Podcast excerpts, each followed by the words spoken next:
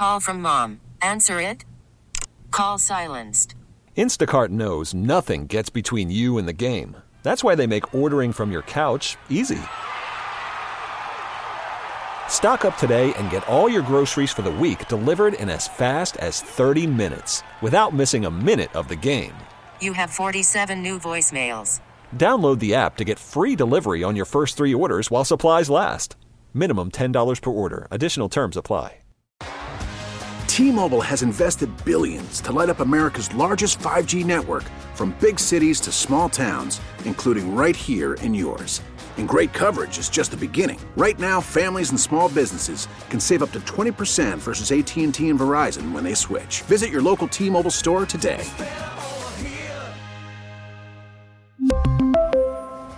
Plan savings with three lines of T Mobile Essentials versus comparable available plans. Plan features and taxes and fees may vary. Joining us on the line, Father Paul Seil with the University of Buffalo's Newman Center. We're talking about the Pope yesterday saying that Catholic priests will be able to bless same sex couples. Uh, Father Seil, thanks so much for being on with us this morning. Uh, You're it's, welcome. It's good to be with you both. It, it's an announcement that was maybe expected by people for some time that something will be done here. It's a blessing. It's not necessarily a marriage inside the Catholic Church, but w- what did you make of this? Well, um, I guess the first thing was I was waiting for a statement from our local bishop, Catholic Roman Bishop uh, Bishop Fisher, and uh, he did uh, come out with a statement yesterday. I'm not a spokesman for the diocese, by the way, but I think uh, the bishop very uh, uh, cautiously welcomed it, but also said that much more study needs to be done of the document to figure out how this will be put into pastoral practice. Uh, it's not just a priest, it's all clerics, clergy, which would include a bishop, a priest, or a deacon, a permanent or a transitional deacon. And uh, you know, sometimes I think we get blessings mixed up with oh, uh, it's it's not going to be a liturgical ceremony. It's not going to be blessing, um, you know, uh, a marriage uh, or a marriage between uh, you know two same-sex people. The teaching of the church is remaining that a true marriage is, uh, in the strictest sense of the word, is sacramentally is between um, one man and one woman. So uh, I think that really and truly, very progressive Catholics will, you know, say, well, this is, and they are already saying this is great. This is an open door. Let's see what we can do. Let's move towards something more inclusive. Uh, but you know, for now, I mean, that's not going to be opening, throwing open all kinds of doors. And as I said, uh, clerics, clergy will not be doing uh, uh, same-sex marriages as such. And then on the other hand, those who are more conservative, and there's all kinds of stuff on social media and uh, all kinds of statements by, oh, everybody's just, this is like a, you know, I don't know, this Pope is very surprising uh, all the time, I think, and especially right before Christmas. But those who are very conservative are already coming out and, and of course, saying that this is like, you know, the worst thing that could possibly happen. It's a very simple statement. It's not. It's approved by the Pope, but it comes from the dicastery for the doctrine of the faith. You, it used to be called the Congregation for Doctrine of the Faith, and years ago was called the Holy Office. That's the main uh, teaching body, uh, if you will, of the church in uh, ordinary uh, uh, matters that might come up. It seems like you're you're you have to walk a fine line here, right? You know, you by do, offering yeah. a blessing, but not you know, it's not changing anything on marriage. But it's just something that you're asked to do?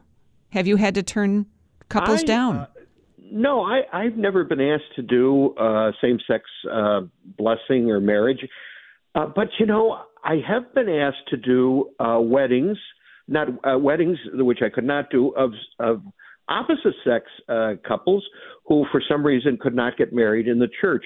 Uh, not too long ago, I did. I was asked to come and do a blessing at the wedding banquet and the couple um, could clearly get an annulment at some point, but couldn't wait the three or so years it takes to get an annulment. So they got married by a minister of another denomination, but then invited me to the wedding banquet to offer them and the food a blessing. So I've done that. So I can see, uh, and other situations like that as well. A blessing is very simply trying to uh, tap into, if you will, God's grace and provide um, uh, an avenue or uh, for God's grace and, and uh, connecting people to the life of God. Now we bless animals on St. Francis Day. We bless rosaries and develop uh, articles of devotion. So it's not a far stretch to say we would bless people. But people come to me all the time and ask for some kind of a blessing. Uh, there's illness, there's a sacrament of the sick, an anointing, but there's also a blessing where people ask one another to pray or bless. I've even been asked to bless uh, bingo cards years ago when bingo was popular, but I didn't do that. Just want to make that clear. I never blessed a bingo card or a lottery ticket.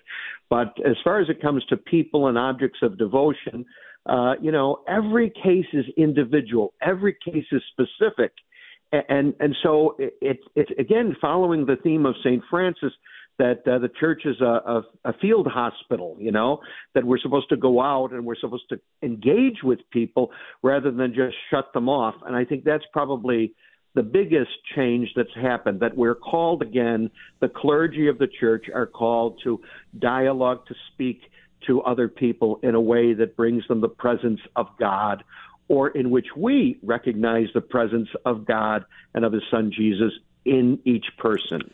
Is that really what this is about at the end of the day? You know, so much focus, uh, attention on the same sex marriage and the couples, but really this is about the Catholic Church saying, hey, we need to be a little bit more welcoming, open our doors more? I, I don't mean to laugh, Brian, but uh, yeah, we need to open our doors more. Um, many people could give you a story of some priest, and look at we're all I've I, I have people who really don't like me because of something I said or did, and and they're probably right. I mean, we're all human beings. We all make mistakes, but we do have to recognize too that the best way to welcome people is to unlock the doors of the church and welcome them, and also to go out to places where, where people people gather because you know any place I go, you know, um, you, you, people generally know me as a priest, you know, and and that is a symbol of the presence of the church, and the church is everywhere. So it's a really big theology, I think. Uh, but this specific kind of a small step that comes from this uh, teaching authority of the church, you know, it, it's not really that you know, it's not as big a deal as some people will make it out to be, both on the right and on the left. But it is an opening. It is an open door. It is a way of saying, you know, we want you to be part of our family, our community, the body of Christ, the church. Do you see any other changes coming with the church? No, not not right away. Um, I don't know. Maybe uh, maybe we might see permanent deacons who are married. We might see them, uh, uh, maybe someday they will get to be ordained as priests, especially in those areas. This came up uh, in 2019 at the Amazonian Synod, but it was rejected. But that's the whole thing, too. This whole thing is emerging from the synodality we call it, these synods that the Pope is calling to include the people of God, to include church people, to include uh, the baptized, everybody. And, and, so these things emerge in different ways. I think we might see uh, married clergy at some point, maybe not even in my lifetime, but you know, it's it's definitely on the way in some regards. I would think. Well, Father Seil, we thank you as always for joining us. Hey, great to talk both. with it's you. It's always great to talk to you. Have a great Christmas. Merry Christmas yeah. to you. A happy New Year. Father Paul Seil is with the University of Buffalo's Newman Center, joining us live here on WBEN. T-Mobile has invested billions to light up America's largest 5G network, from big cities to small towns, including right here in yours. And great coverage is just the beginning. Right now, families and small businesses can save up to 20% versus AT&T and Verizon when they switch. Visit your local T-Mobile store today.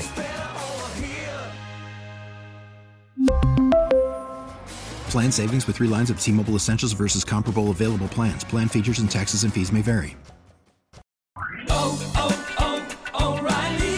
Protect your vehicle's engine with a full synthetic oil change and save with Mobil 1 at O'Reilly Auto Parts. Purchase 5 quarts of Mobil 1 full synthetic motor oil and receive a $10 O'Reilly gift card after rebate. See store for details. With your Mobil 1 purchase, you'll also receive 2 times points during O'Rewards Bonus Points Month at O'Reilly Auto Parts. Oh, oh, oh,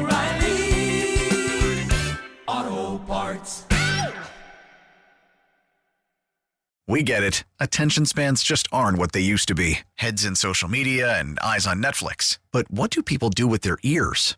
Well, for one, they're listening to audio. Americans spend 4.4 hours with audio every day. Oh, and you want the proof? Well, you just sat through this ad that's now approaching 30 seconds. What could you say to a potential customer in 30 seconds? Let Audacy put together a media plan tailor made for your unique marketing needs. Advertise with Audacy. Visit ads.audacy.com.